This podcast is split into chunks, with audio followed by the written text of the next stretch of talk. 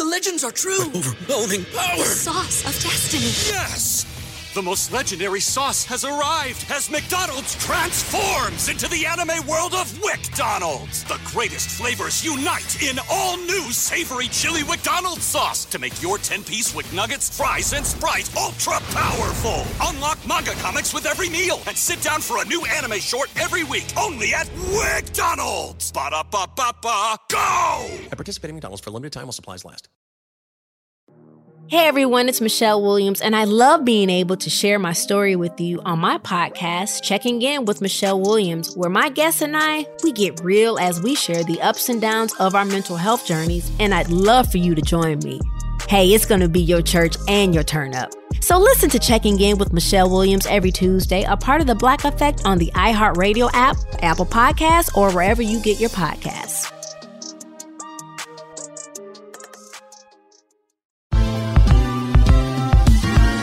Ever wondered how a book gets made into a movie? Or how to master the art of cooking? Either way, we've got you covered with the Two Guys from Hollywood podcast. I'm Alan Nevins, a literary agent and talent manager. And I'm Joey Santos, a columnist and celebrity chef. On our podcast, we're going to be serving you a fresh perspective of the entertainment industry alongside our favorite celebrity guests. As we like to say, we don't dish, we serve. Listen and follow Two Guys from Hollywood on the iHeartRadio app, Apple Podcasts, or wherever you listen to podcasts. We'll talk at you soon. Welcome, everybody, to the Week 15 edition of the Sports Grid Fantasy Football Show, the flagship edition of the Sports Grid Fantasy Football Podcast. I'm Drew Dinkmeyer in the host chair alongside Ricky Sanders. We're here to break down this huge 13 game main slate. No teams on by at Week 15, only three regular season weeks left. Lots of playoff implications for those of you playing season long fantasy football. We'll break down the games from more of a DFS perspective. Ricky Sanders, you ready to go for all 13 games this week? Yeah, I mean it's a lot of games to choose from. I go to a you know a place for ice cream and you give me three flavors and I can't choose. So 13 games is quite a bit, but we're gonna make some decisions this week. Looks like a fun one, and yeah, I think I'm as ready as I'm ever gonna be to talk this slate. Uh, Ricky Sanders, not a fan of Baskin Robbins. Too many flavors for him. uh, let's get into this slate. Let's start. If you're familiar with the, the format here, I'll break down kind of the injuries and the news and notes, kick it to Ricky. He'll give a little bit of a DFS take. I'll give the same, and we'll move forward. We'll go left to right for those of you uh, premium subscribers at Daily Roto in terms of the games that they're listed in the optimizer. We'll start with Denver visiting Kansas City. Denver, you know, nearly double digit underdogs here on the road. There are some injury notes to cover in this one. For the Broncos, Noah Fant left last week's game after a huge performance in Houston, uh, a performance that we were on, frankly, and was one of the better things that we hit on uh, last week in terms of using Fant with Houston stacks. Not exactly the way we expected it to work, but it did work. Uh, Fant left last week's game with a hip injury and foot injuries. He did not practice on Wednesday. With the Broncos at this point in the season having nothing to play for, I'd be I'd be cautious there. And uh, that that injury really unlocks this whole game for me. So that injury is a big one for me. And then on the Chiefs side, Damien Williams was back at practice. Uh, he's been battling that rib issue that's kept kept him out a couple weeks.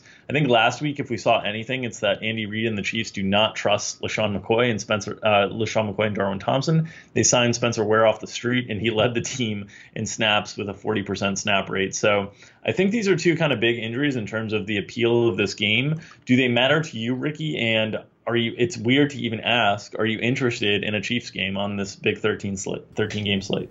Yes, I think last week we saw that the vulnerability of the Denver defense. Patrick Mahomes is a guy who, you know, you look at our value rankings, he is not in the top five, which I was a little surprised about. But I'm wondering if when the ownership percentages comes out, that means the public is not going to be on him as well.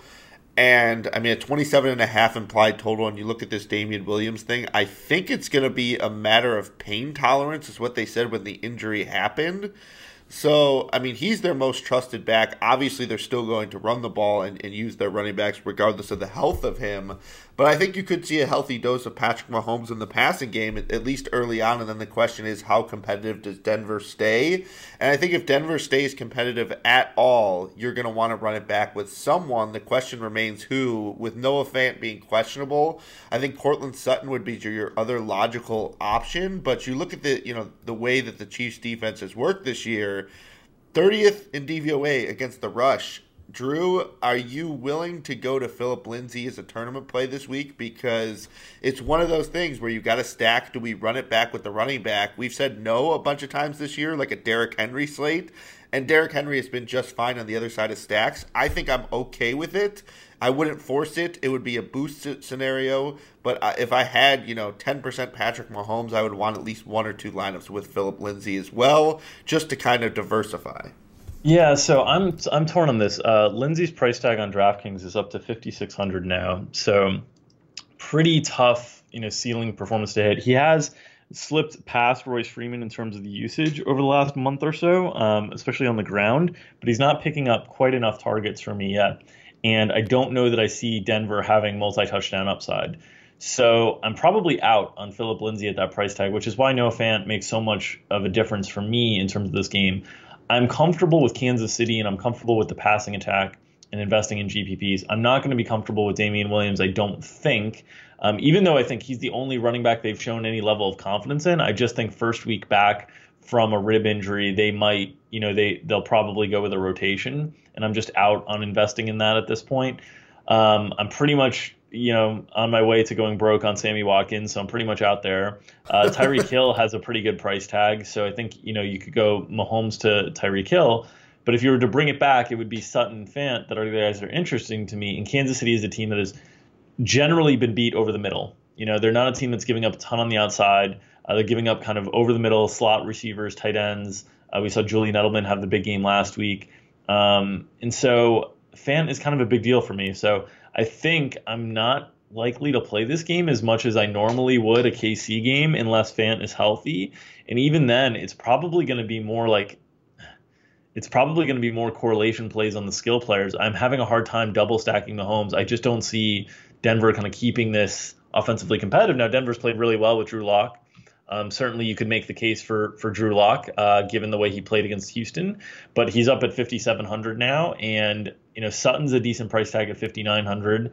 But Fant is you know the key for me. So I, I really think that's that's the the decision point for me. I know DaeSean Hamilton played a bunch of snaps last week, finally got up into that like 70, 80% range that we expected when they traded Emmanuel Sanders, and he will get some of those uh, slot snaps as well but he's just been so unreliable and the target volume hasn't been there. So I can't really go there. So I'm kind of stuck on this game at least early in the week until the injuries settle.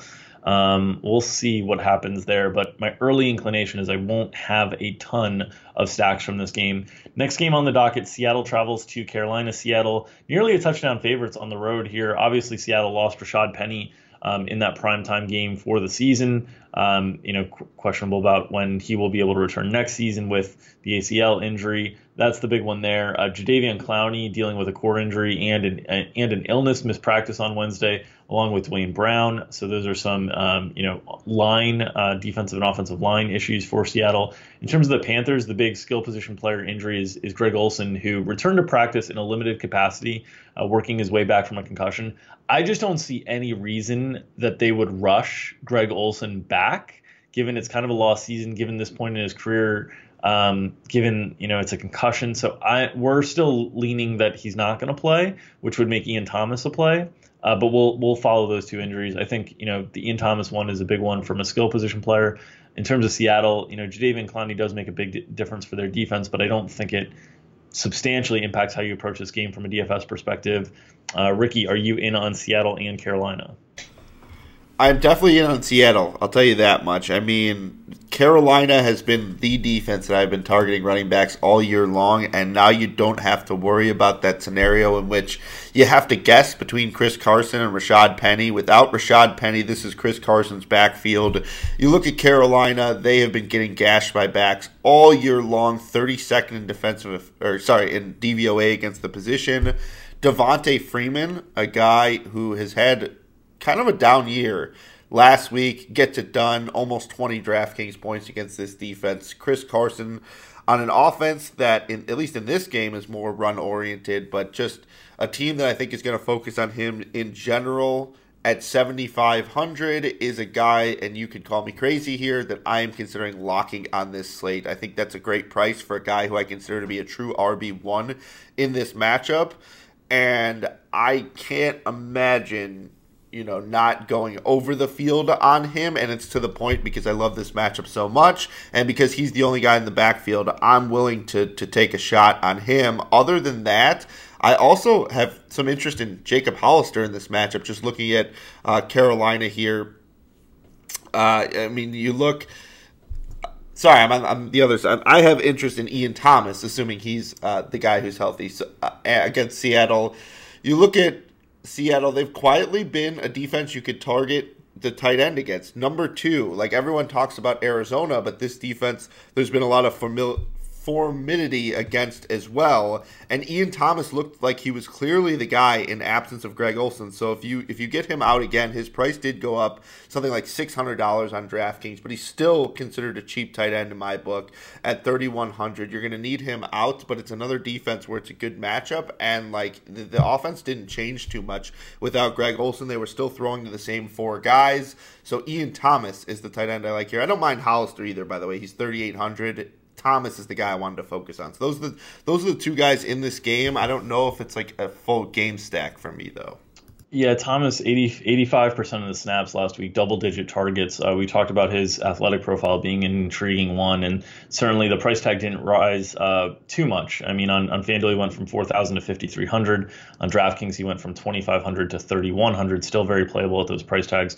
Agree with your take on Chris Carson. I think this is one of those games that, you know, Seattle's passing game kind of limping to the finish line here with Tyler Lock- Lockett battling some injuries and this looks like a spot where Carolina's been so vulnerable against the run that Seattle can kind of come in and do what they usually want to do, which is just run the football a ton. So then Chris Carson, I think he'll be one of the most popular backs on the slate with good reason. CJ Prosise was playing behind him last week, and Prosise came in and only uh, garnered 15, 16% of the snaps, something like that. So it was very much the Chris Carson show, despite them playing from well behind a game script that you would think, um, if any, for CJ Prosise to play would be the one. Um, and you know, Jacob Hollister, you mentioned uh, Ian Thomas uh, Hollister as well. He he's been seeing a, a, rising target share as well, and he's pretty affordable, 3,800 on DraftKings. I think he could be in the mix for tournaments. I never mind playing Russ in tournaments at kind of low ownership, but the price tag is pretty full here. The receiving corps has been more difficult to hone in on, given that they've been splitting snaps a little bit more, and they've been playing like six guys pretty much every week. Like you know, Lockett was at 90% of snaps, then Metcalf 80%, Josh Gordon 55, Malik Turner 22, David Moore 20 last week, Jaron Brown 13.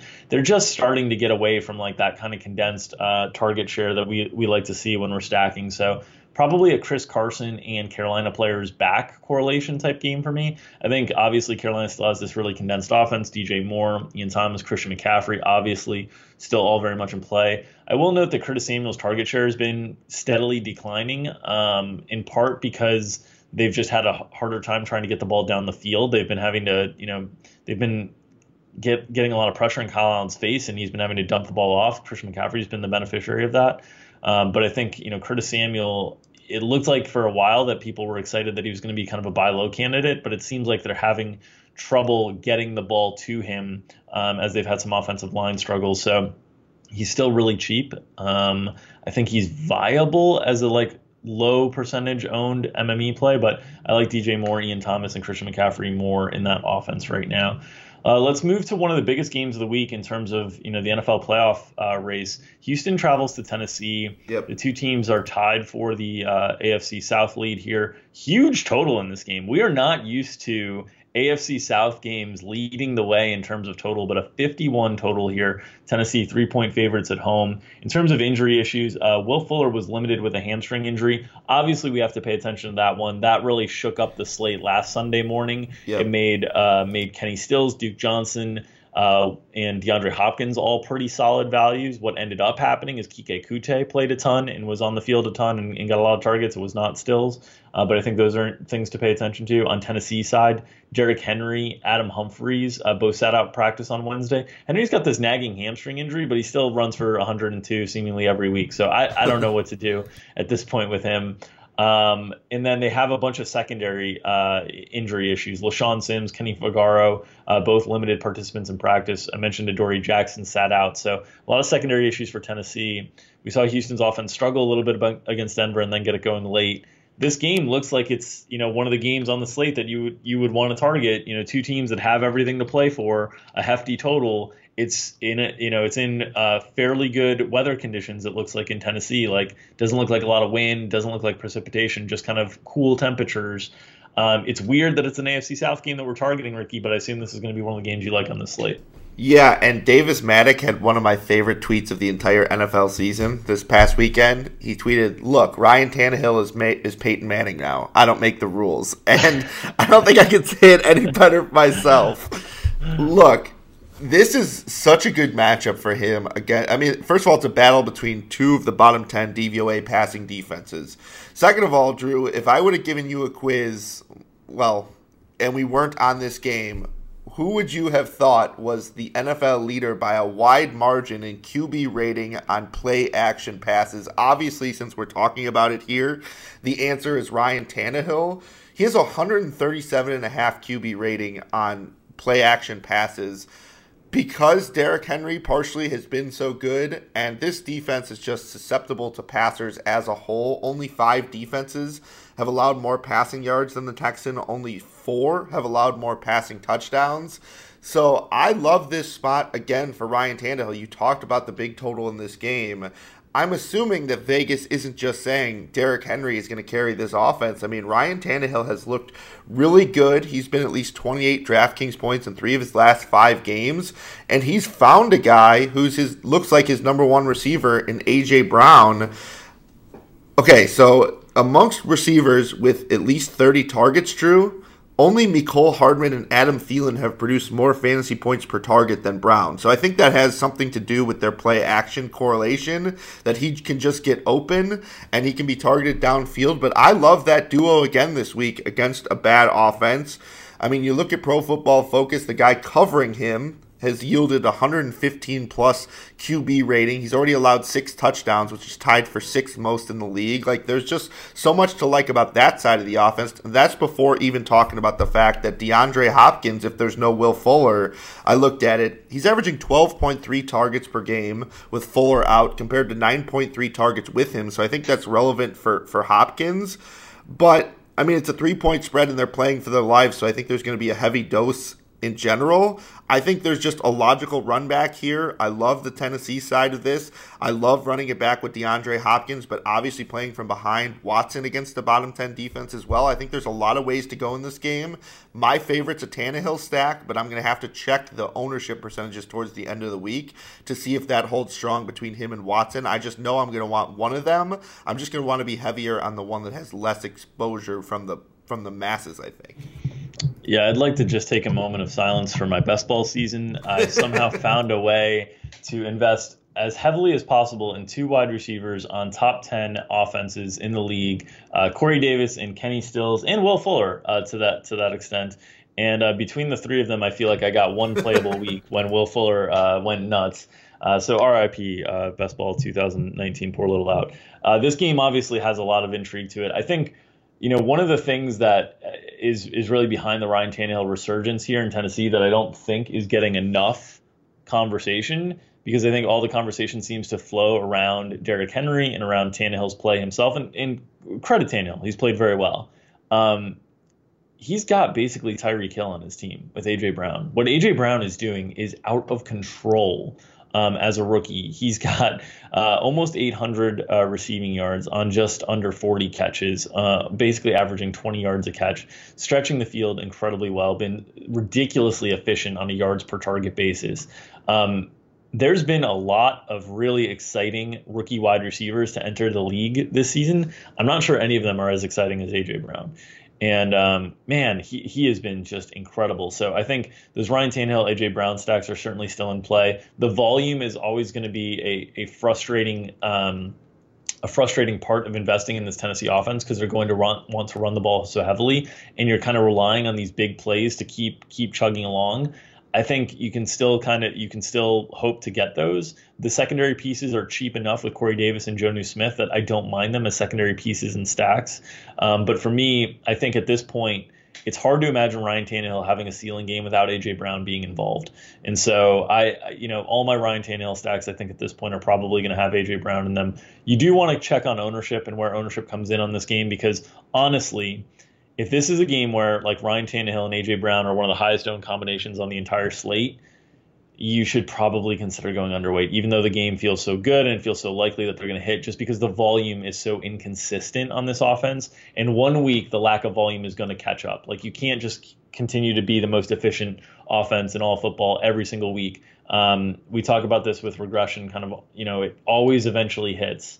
Um, and I've felt it really, really hard this year with Alvin Kamara. Not that I'm investing in Alvin Kamara to like, you know, get you know 10 yards per touch like he was his rookie year and scoring every fourth touch. Um, I just want him to be like at a normal level, but just in general, like regression hits. So just be aware of ownership on this game. Um, I'm more likely to play personally. I'm more likely to play the Houston side because I think it will come at slightly lower ownership um, than the Tennessee side, just because the Houston side is more expensive.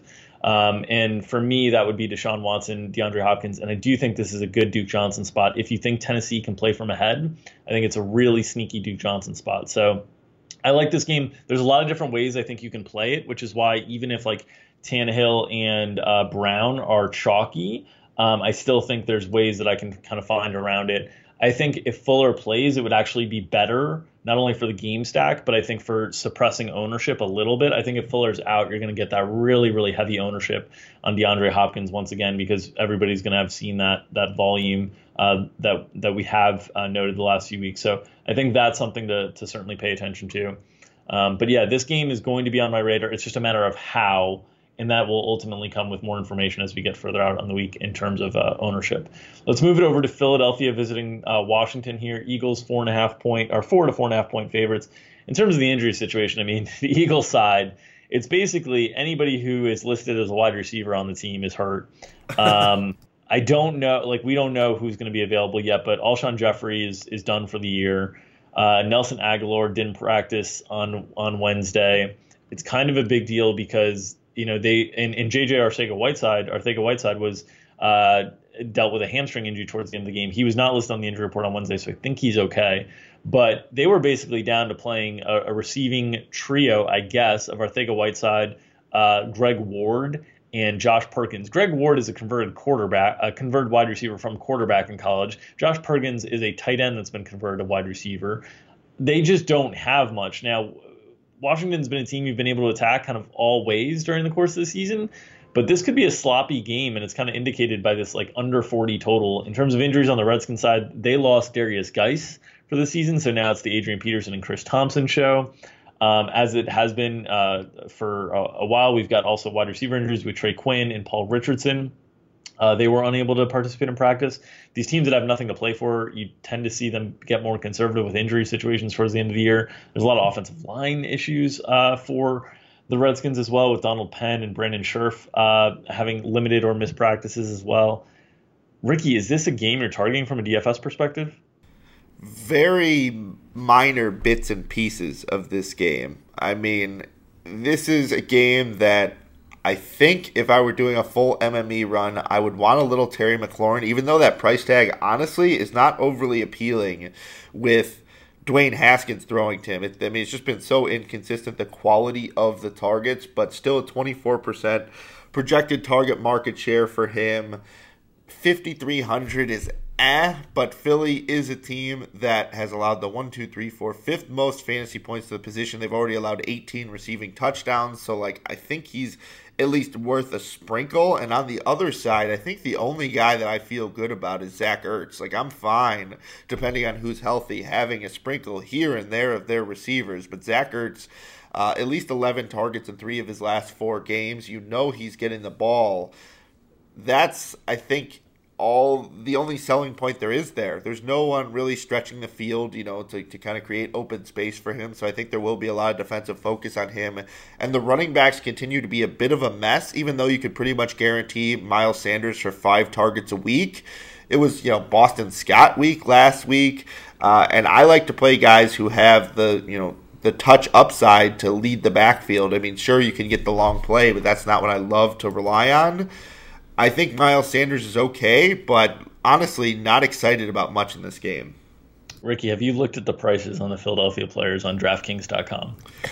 Greg Ward, your guy, who you were just bad mouthing, I Greg saw that. Ward is three thousand. Yes. JJ Whiteside is thirty three hundred. Nelson Agholor is four thousand. Boston Scott is three thousand. Good God, they're gonna make me play a Philadelphia Eagle. Greg Ward, uh, they gave they they decided to make his price. You know how they came up with this price tag? They they said, you know, for we're gonna make him priced one thousand dollars for every drop touchdown that he has on Monday Night Football, and they came up with three thousand. So that's where we're at with Greg Ward. He's three thousand dollars. I I don't I I'm gonna have to play some of these dudes. Um, Washington is just such a favorable matchup for opposing offenses. Philadelphia has to win football games to try to win the division here. So I think the the pedal's going to be on the metal. Uh, the the foot's going to be on the pedal for as as long as they can. That doesn't really mean a lot for what their offense has been. Um, but I'm going to have to play these guys. Ertz is obviously the best play, but 6K at tight end is always difficult on DraftKings. Usually, you're trying to find ways to to generate a little salary relief. 6,700 on FanDuel, I think, is much better. Um, Dallas Goedert is is in in play as well. I think because he's going to be on the field a ton with these lack of receiving options. But man, the price tags on these on these Philadelphia secondary receivers, if Agholor's out, I'm probably going to have to play some Greg Ward, and I'm not excited about it. Uh, but he's 3K, and I'm probably going to have to. Miles Sanders at 6K, probably a pass for me.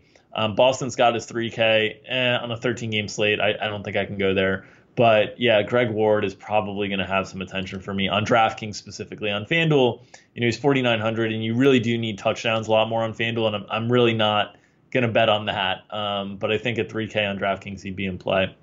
All right, let's go to from a, an NFC East rivalry to an NFC North rivalry as Chicago travels to Green Bay. Four and a half point underdogs on the road here. The Bears with just an 18 implied total. In terms of injuries, uh, Ben Braunecker and, and, Taylor Gabriel, who've missed the last two games with concussions, were still unable to attend practice on Wednesday.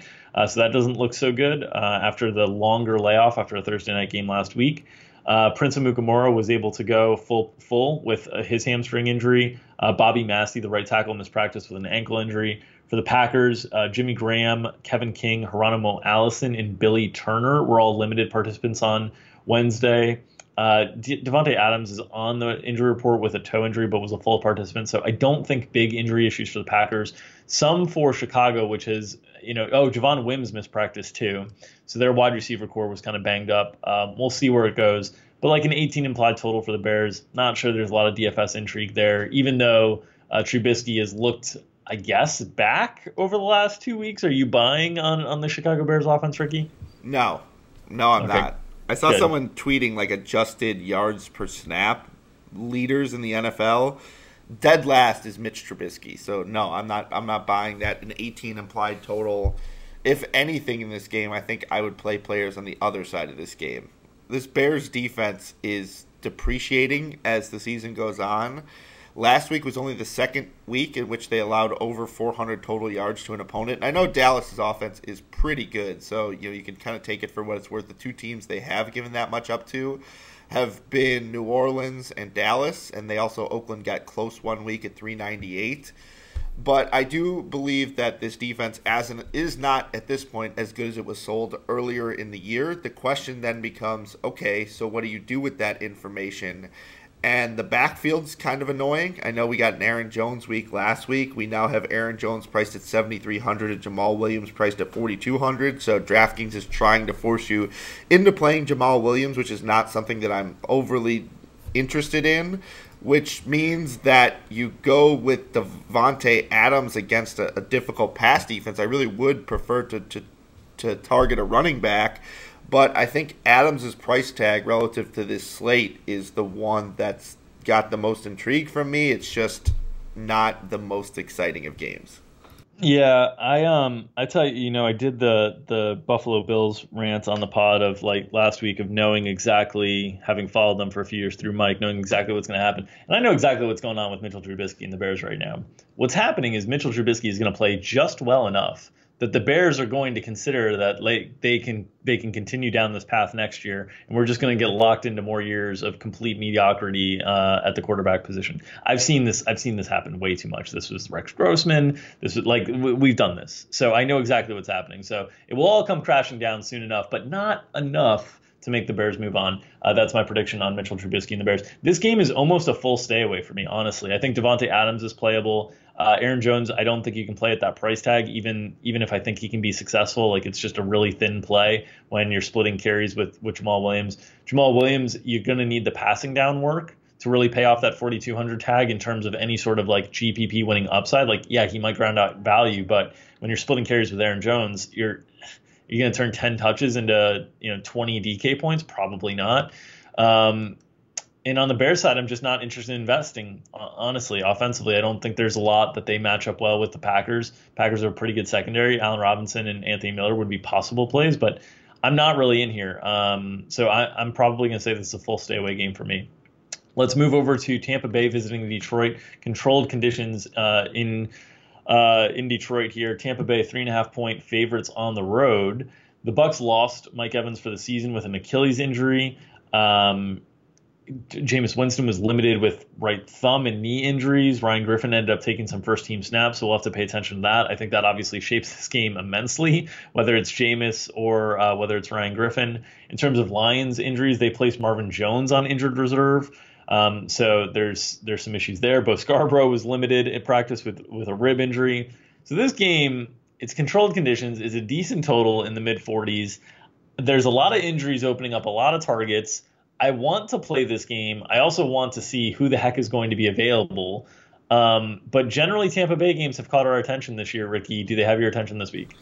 Yeah, with the offenses condensing a little bit on both sides, I think it does have my attention. I mean, I think most people, if they're going to be on full game stacks, will be on other games, and I think there's some stackability to this game I mean, Jameis Winston has been a guy we've considered just using one pass catcher with because he focuses on guys so heavily in games where they go crazy that now he kind of has to do something like that with Chris Godwin. I mean, Justin Watson did see eight targets last week, which is a little bit of a an, an eye opener. You know, Breshad Perriman has been a I don't know I don't know how to describe him a thing in this offense. He's been pretty consistent with his targets and now OJ Howard uh, kind of has a, a, bit of a you know extended role. It looks like they're actually going to start targeting him, which finally it only took 13 weeks.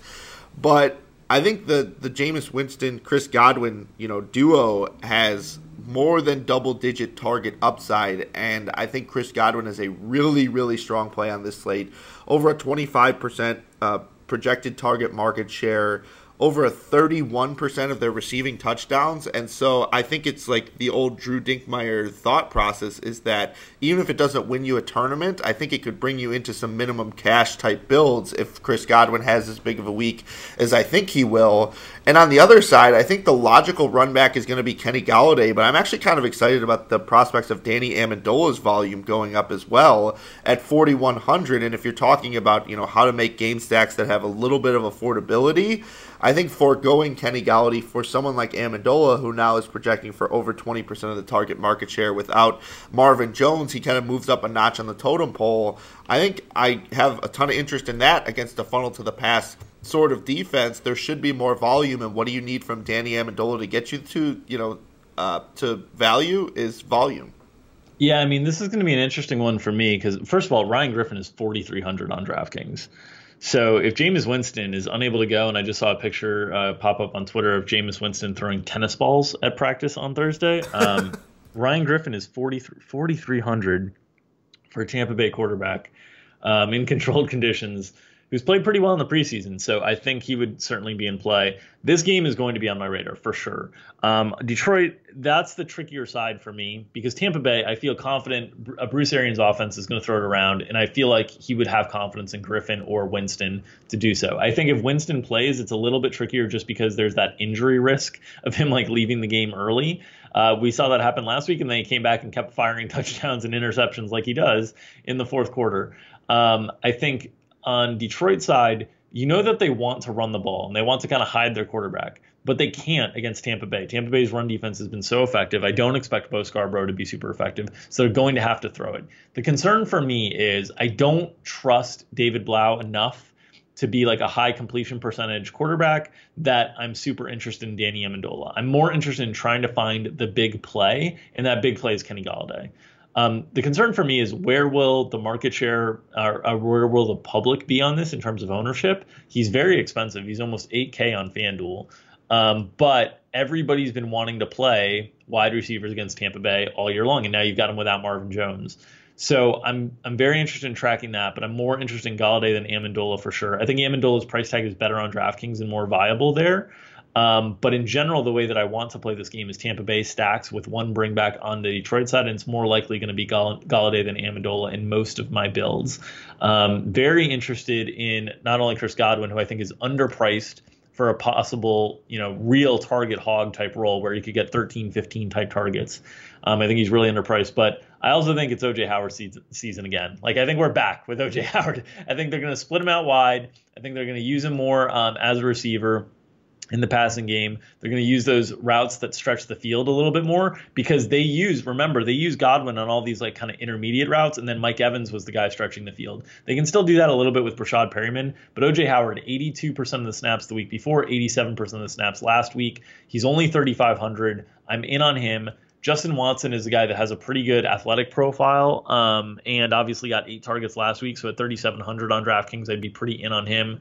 Perriman, I think, is a guy that you could, you know, take a shot on in GPP because his targets are going to be very far down the field and he is going to be utilized in the red zone because he has some size there. I just don't like the price tags on either side. He's 6,400 on FanDuel, he's 4,500 on DraftKings. I don't love those price tags. So for me, I'm looking at Jameis or Griffin, whoever starts the quarterback, stacked with two of, I think, Godwin, Watson, Howard is my most likely play with a bring back from Detroit, and I like this game quite a bit. Uh, it will be one of the games that I target this week. Miami move uh, moving on. Miami travels to the New York Giants. Patrick Laird comes to New York. Uh, the Dolphins Giants game here. The Dolphins are uh, three and a half point underdogs. Dolphins have a ton of injuries here. Um, Allen Hurns was held out of practice due to an ankle and knee injury on Wednesday. Uh, DeVante Parker and Albert Wilson were limited with concussions. I don't like. I don't know who's. I don't know who's left after those guys. I think it's Isaiah Ford, and then I real. I have no idea.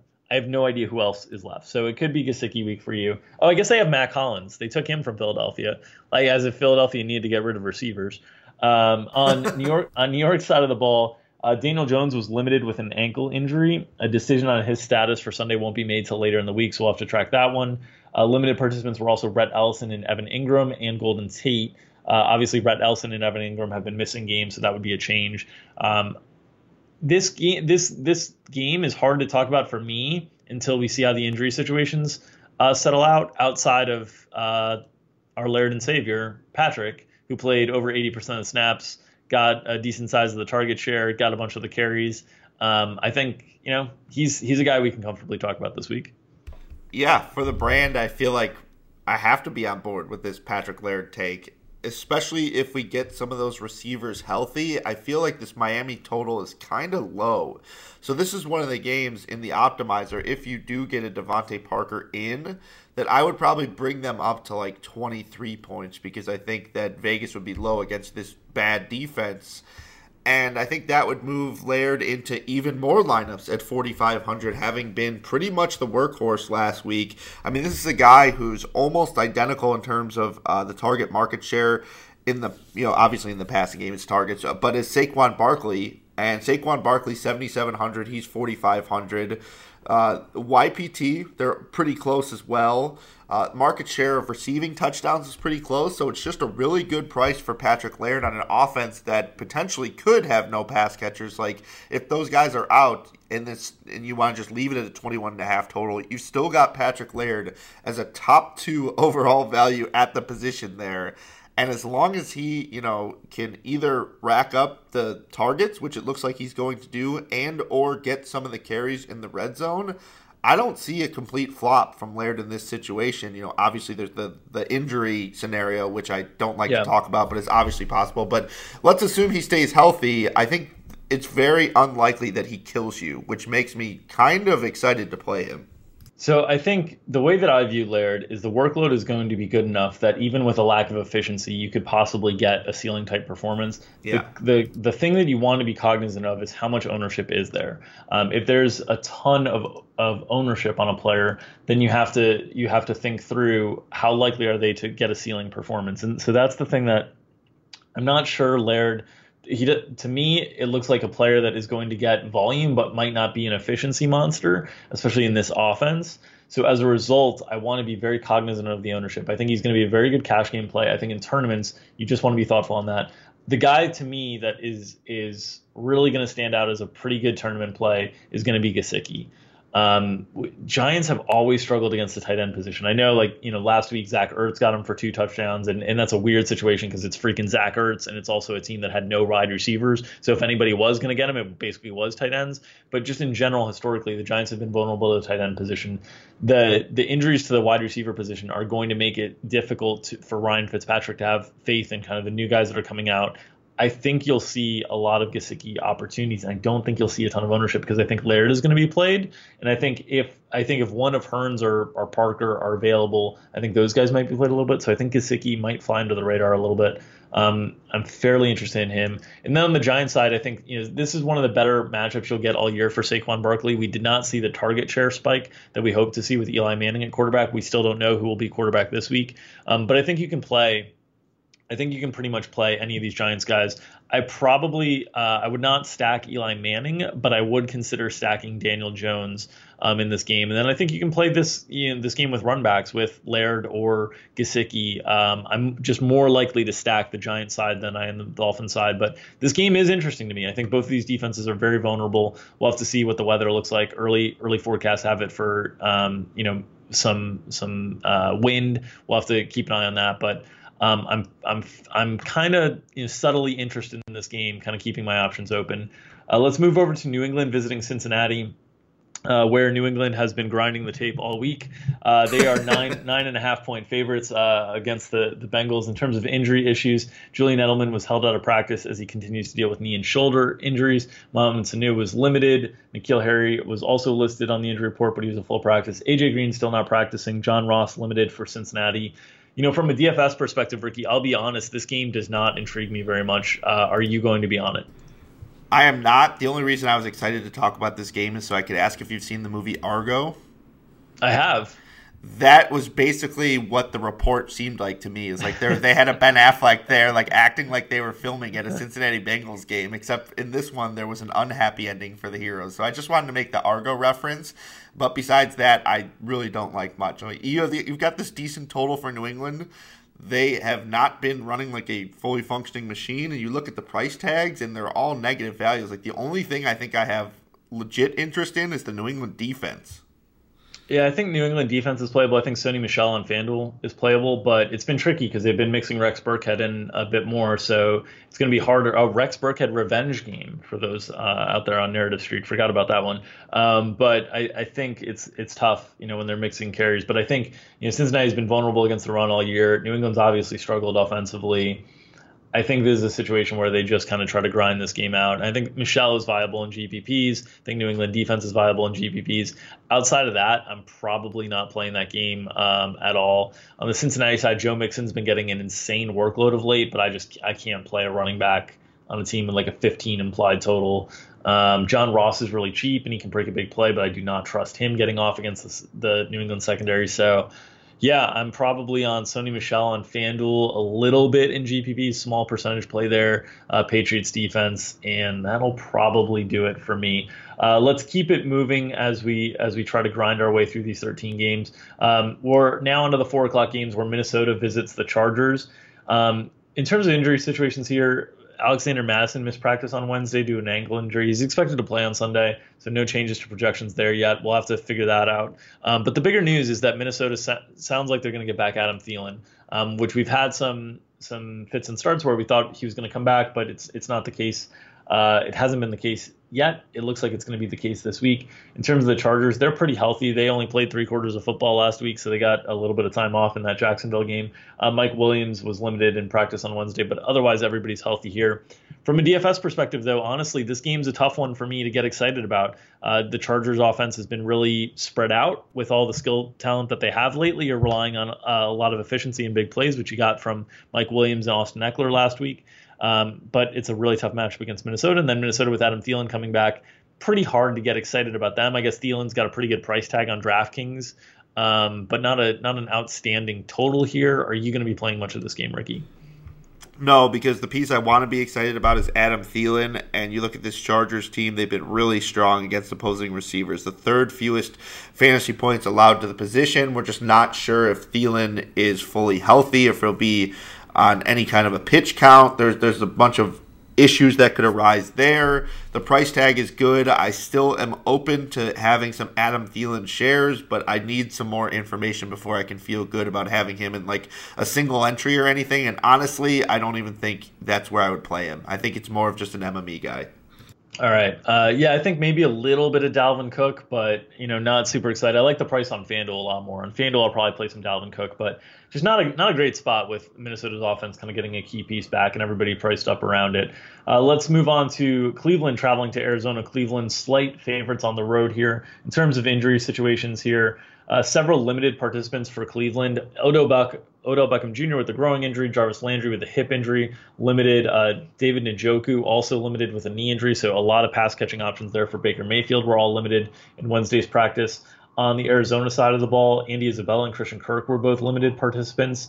Uh, Christian Kirk with an ankle issue there, so certainly some issues to to concern ourselves with. Pretty high total here, you know, 48 in Arizona, controlled conditions. Um, Ricky, this game have your attention?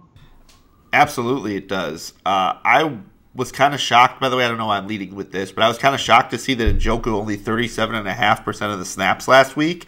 So obviously, when you play Arizona, the first place you look is tight ends. And I don't think that's the part of this Cleveland team that excites me this week. I think it's the condensed nature of their wide receivers and just how all the targets seem to roll through them. It's, it's another Baker Mayfield week for me, Drew, and the last one went pretty well. Uh, we hadn't been excited for him for a while. I think against Arizona, who's a defense that is definitely susceptible via the air that I feel good once again, them coming into, like you mentioned, these controlled environments and having just the condensed nature of this passing game that you don't really have to guess. The one guy who I think could be, you know, throw off the stack a little bit is if they do look to target the tight end in the red zone, and I think Njoku could steal a touchdown. So if you wanted to mix and match your stacks with maybe one of the receivers and throw him in just in case he, he does catch a touchdown, I'm okay with it.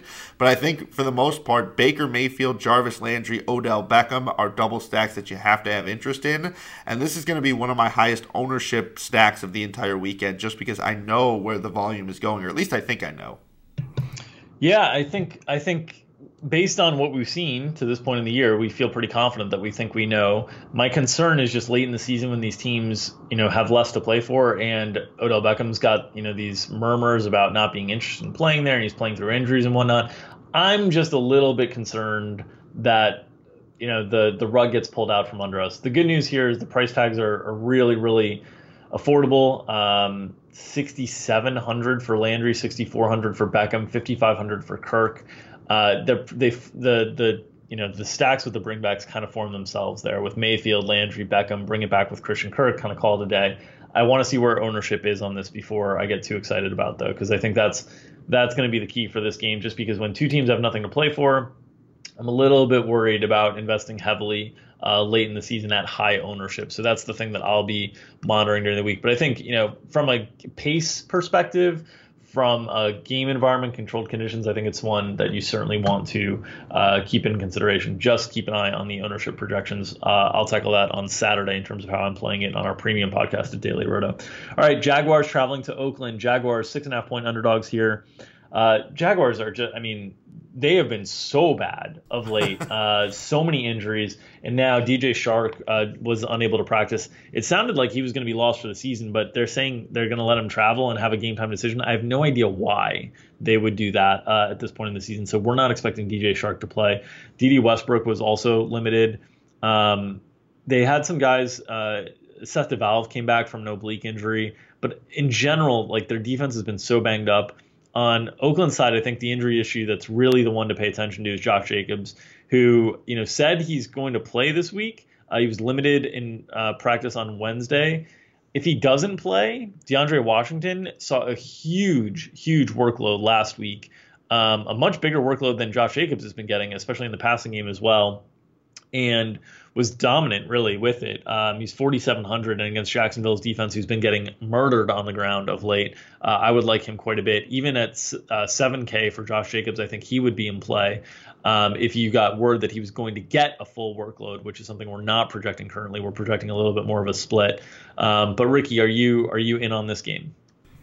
So I'm in specifically on one piece, and when I was doing research last night, I thought that piece was going to be Dede Westbrook on the run back because I just assumed the volume would be there.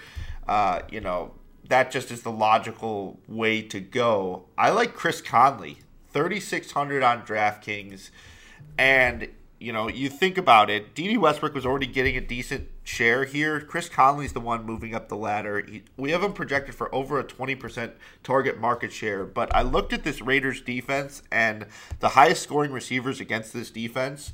Here's the four highest scores. AJ Brown, who you've mentioned is basically like Tyreek Hill. Tyreek Hill was on this list. Robbie Anderson, and then Keenan Allen. And I think the guy who doesn't fit there is Keenan Allen. It's mostly been the ones who have had success against this defense, the guys to take the top off. And to me, that's not Dede Westbrook in this offense. That's the Chris Conley slash DJ Chark kind of talent here. And Chris Conley's the cheaper one. So to me, it's like a no brainer that you look at the, the, the skill set correlation there, you look at the price tag, you look at uh, the the projection in targets for the price tag. I really like Chris Conley, even as a one off, you know, in lineups to fit more expensive players. We've kind of talked about a few cheap receivers so far. Of the ones we have talked about, I think Conley's number one on my list. All right. Look at that. Nice little GVB take from Ricky. Uh, Chris Conley, I don't think he'll be heavily owned, so I think that's a pretty interesting one. Um, this game is not stackable to me. Um, I'm definitely not interested in the Jacksonville side. Their offense has been kind of inept. On the Oakland side, I don't feel good. Like Carr's price is fine. I don't feel good enough, enough about who I can pair him with. I could play him with Darren Waller as like a single stack, but I don't feel good enough about Tyrell Williams' volume, so I'm having a, I'm having a hard time double stacking. I don't feel good enough about Jacksonville's offense, kind of keeping the game going back and forth. So I think this is more of a correlated skill players game for me, and that's where Chris Conley would come in when on lineups where you know I'm using Darren Waller or one of the running backs, uh, perhaps for Oakland. I would be more interested in kind of a Chris Conley. I think he is fine as a one-off, just because I think what you're saying conceptually makes sense. If DJ Chark is out, uh, Oakland is beaten kind of down the field. Um, think those things make sense, and the price tag is good. Uh, certainly not not not a cash game play uh, for me in in this game unless unless Josh Jacobs sits, and then you've got DeAndre Washington. I think Waller is okay, but I think there's probably other spots that I'd rather attack. Uh, moving on to San Francisco and Atlanta. San Francisco double digit favorites here at home. Uh, in terms of injury situation here, uh, Devonta Freeman uh, was a limited part, uh, well, was missed practice, excuse me, on Wednesday. I think that's more of a maintenance thing, but it is with a knee issue, and he's been a guy who's kind of battled injuries all year, so we'll have to monitor that. Julio Jones was limited participant. Atlanta lost Calvin Ridley due to IR uh, last week in in the uh, mass um, murder of the wide receiver position last week that happened in Week 14, where kind of everybody went down. on the 49ers side, uh, not too many injuries here. Uh, they did place Marquise Goodwin on IR, but I don't think he's he hasn't really been playing, so uh, nothing to really concern ourselves with. It does sound like there's been some reports around San Francisco and Kyle Shanahan basically saying his hand has been forced by Raheem Mostert in terms of you yeah. know they want to they want to spread the carries around, but Mostert is playing so well that they they they feel like they have to give him the carries.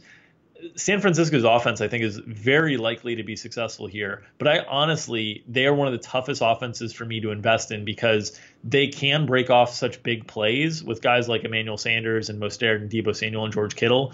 But their offense is so spread out that it's always hard for the projections to kind of get there. I think I will have some of them on this slate, but I think it will be individual plays. I don't think it will be stacks. I do not trust Atlanta's offense to be able to keep this game kind of moving at a, at a faster pace. Yeah, I can identify the guys that I want bits and pieces of, but I agree with you because they're so spread out. It, there's not like a logical like Jimmy Garoppolo plus two pass catchers that I feel great about, especially because I think they're a, obviously a run focused offense and they've got three backs that they could rely on. And now they say Mostert is the guy. The question is will there be enough touches? Because last week he supposedly forced their hand. He touched the ball 12 times. And to me, I want guys touching the ball more than that. Now, this is one of the best rushing offenses and the most rushing centric offenses. So, you know, I think that makes the case stronger for Mostert. But every time you think you know these three headed, you know, backfields, it feels like it changed. So I feel like there's still a like legit level of volatility here with Mostert. Definitely a guy I want some exposure to. You know, I was a big fan of Tevin Coleman in weeks past before he handed over the torch. Yep. He's just not a guy that I want to take a heavy, heavy position on just in case things do hit the fan. The other guys for sure. Deebo Samuel, looks like they're using in all sorts of roles. I mean, Emmanuel Sanders and Kittle. I think my, my order of preference there would be Kittle, Deebo Samuel, Emmanuel Sanders, but I just don't I'm not 100% sure. Kittle plays a position that I need him the most at. When you look at, you know, the other players at the position, it's just not a, a, an amazing week for tight end. So Kittle is amongst the top values at the position. But yeah, I mean, not a full game stack for me. I know San Francisco's defense looked awful last week. They were in the Superdome against a pretty good offense. I don't expect any of that this week. So not really excited about Atlanta. Yeah, I, I agree with you. I do think Kittle, you know, at a thin tight end position is certainly in play. Man, um, Deebo Samuels looked really good this year, and I got that situation really wrong in preseason. I really thought Marquise Goodwin was going to be a great play in best ball leagues because of his ability to stretch the field, because of where he was drafted the year before in terms of his uh, rapport with Jimmy Garoppolo, and because Deebo Samuel was not seeing first team snaps in the preseason. Uh, Deebo Samuel has made me look very foolish uh, during the course of the years. He's played very, very well. The challenge is obviously just the volume. It's very difficult to get volume from the San Francisco passing offense. Uh, so it's probably Kittle for me, and maybe a sliver of Emmanuel Sanders or Deebo Samuel or Mostert, but not a ton, which which is always concerning given this team has the highest implied total on the slate at 29.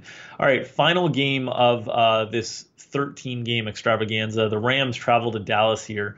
Rams favored on the road uh, going into Dallas, and I think you know Dallas has really hurt their reputation the last few weeks with how they've played. In terms of injury issues, uh, just one player missed practice on Wednesday for the Rams. It was Gerald Everett. Uh, obviously, they have not missed him. Tyler Higbee's played great in his absence uh, from the Cowboys side of the ball. Uh, linebacker Sean Lee and Leighton Vander Esch were the only two players who did not participate in practice. Uh, Michael Bennett, Lyle Collins, Jeff Heath, Byron Jones, uh, Zack Martin, and Tony Pollard were all limited participants. So, you know, from a from a skill position player injury, both of these teams were fairly static. I think the big thing that you know came away from last week for me was the Rams personnel usage was very very different than what we've seen historically, we did not see Cooper Kupp on the field very much at all. Uh, they went to a lot of these two wide sets with Josh Reynolds and Robert Woods, who are their best run blockers, and uh, and and use heavier uh, sets with the tight ends. The Higbee played 97% of snaps, Woods 98%, Cooper Kupp 28%, uh, Brandin Cooks 38% of snaps. Um, so that's interesting because you know we haven't seen that before. We have seen you know uh, the the snaps for Higbee and Everett kind of on the rise, but we hadn't seen Kupp uh, and Cooks kind of get decimated on the snap share that way. It's just one week. I don't know if I want to make a huge deal of it, but it is making me more. It, it, it, does make me pause a little bit more in terms of investing in like a Cooper Kupp. I think the guy I'm most interested in this game uh, from the Ram side of the ball is Robert Woods and Todd Gurley. Gurley's usage is back to like Gurley from last year. Another situation where you know, I definitely messed up in best ball season where I felt like Malcolm Brown at this time of the year would be the guy because I didn't think Gurley's knees would hold up. Um, they figured out with Gurley played 80% of the snaps last week and had one of his biggest workloads of the season. Yeah, I, I think it does give me pause for Cooper Kupp, obviously. And you look at the susceptibility of the Dallas defense, it kind of works too perfectly with the guys who played the big snaps last week. This has been a worse defense against outside receivers than against slot receivers. It's been a pretty good slot defense. So, would it make sense for them to use a ton of Cooper Kupp in this matchup? Robert Woods is the correlation play there. And they've quietly been a bottom 10 tight end defense. And you said Tyler Higbee, 97% of the snaps, went over 100 yards again. Uh, so it just makes too much sense for those guys to be the guys again, but logically is not always how the NFL works. It could have just been a game plan thing, and you could, you know, obviously see them revert back to more receivers this week. I happen to like a lot of Brandin Cooks and Tyler Higbee this week, if only for the correlation pur- purposes, knowing there's some volatility with the play calling. Then the Dallas side, I mean, this Rams defense I respect, but you've got them projecting for 63 plays this week. And, you know, they put 400 yards on the Bears last week. So I think there's obviously a path to success. Dak Prescott only 6,300 of the quarterbacks in this game, I feel better about him, and then I think I would be running it back with one of the guys you feel good about with the Rams. Assuming that they're playing from catch up, you know, playing catch up, that could mean more passing yards for Dak Prescott than even Jared Goff. So it is a game that I'm at least mildly interested in. Yeah, I'm like the price tags are okay on the Cowboys guys. Uh, don't mind Michael Gallup. I think that'll come with low ownership. Um, but I'm not super excited about this game from a stack perspective. I think I like the defenses a little bit more than I like the offenses here, and I think both teams are going to lean on the run a little bit more. So this again might be an, another kind of correlated skill player game for me as opposed to the quarterbacks involved. Um, yeah, I have a hard time getting around Goff and, and Dak. I don't mind. I do I do agree with you that I like Dak a little bit more than Goff, but I think in general, um, it's a game that I I don't think I'll have a huge position in. Um, I think the games I'm most excited about this week are probably that Tennessee Houston game, Tampa Bay Detroit, Miami and the Giants, and and that Cleveland Arizona game. And this all depends on kind of how ownership stacks out on these games. But uh, early on, those are the games that I'm most excited about this week. So, Ricky, any final thoughts before uh, we leave the people here for Week 15? Yeah, lots of Chris Conley this week. I can't stress that enough. I love him this week. And if you're looking for ways, which you will be when you play around with roster construction, I've kind of been doing it during the podcast. You're to need cheap plays somewhere. Tight end is certainly one way to go, but if you fit both of them, I think you'll you'll kind of love the direction you can take it with multiple superstars alongside it. So uh, I don't often feel this good about a cheap receiver. So I just wanted to kind of reiterate. All right, there we have it. Uh, Chris Conley uh, at Ricky when it goes uh, disastrously wrong or, or, or incredibly great. Uh, either way, uh, just getting those mentions um, at, at uh, our Sanders DFS. Um, all right, Ricky, that'll do it for us. did I get that Twitter handle right? Because I just said it off memory. I want to make sure I did. You did. All right, good. All right, uh, that'll do it for us for this week 15 edition of the Sports Grid Fantasy Football Podcast, the flagship edition. Uh, make sure to tune in on Friday as Davis Mattek uh, goes around the NFL with a guest and gives his takes on his picks against the spread. If you are enjoying all of the free content we're putting out on this Sports Grid Fantasy Football Podcast Network, please make sure to subscribe, rate, and review. Uh, those those ratings and the reviews really help keep us uh, being able to do this for free. So for Ricky Sanders, for myself, Drew Dinkmeyer, I want to wish you guys the best of luck in all your games in Week 15. We'll be back Week 16 next Thursday, December 19th, to break it all down for you. Best of luck, everyone. Hey everyone, it's Michelle Williams, and I love being able to share my story with you on my podcast, Checking In with Michelle Williams, where my guests and I, we get real as we share the ups and downs of our mental health journeys, and I'd love for you to join me.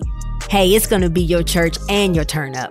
So listen to Checking In with Michelle Williams every Tuesday, a part of the Black Effect on the iHeartRadio app, Apple Podcasts, or wherever you get your podcasts.